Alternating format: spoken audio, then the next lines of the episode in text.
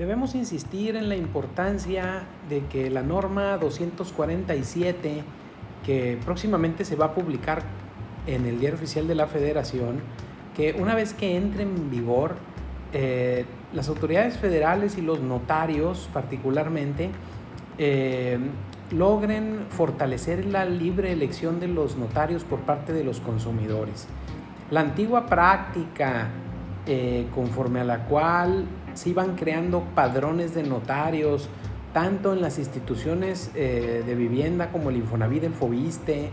o las instituciones eh, del sistema financiero mexicano, constituían un incentivo perverso, pues con la venta atada, que por lo demás estaba prohibida y sigue estando prohibida por leyes federales,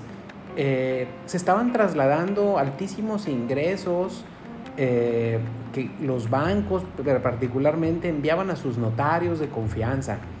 Eh, con ello, pues lamentablemente se veía disminuida o eliminada totalmente la función del control de legalidad o ese gatekeeper de la legalidad que cumple el notariado latino.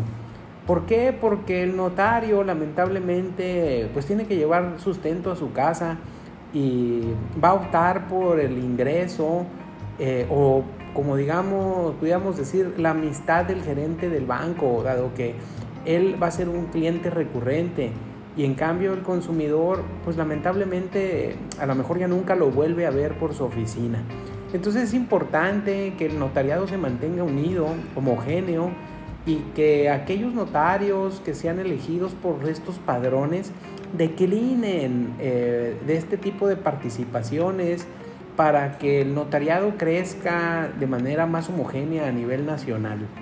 Eh, mejoremos el servicio y la calidad general del notariado, eh, fortalezcamos pues el principio de rogación para que los consumidores sepan que en operaciones de consumo, es decir, cuando tengan enfrente a un empresario, a un proveedor,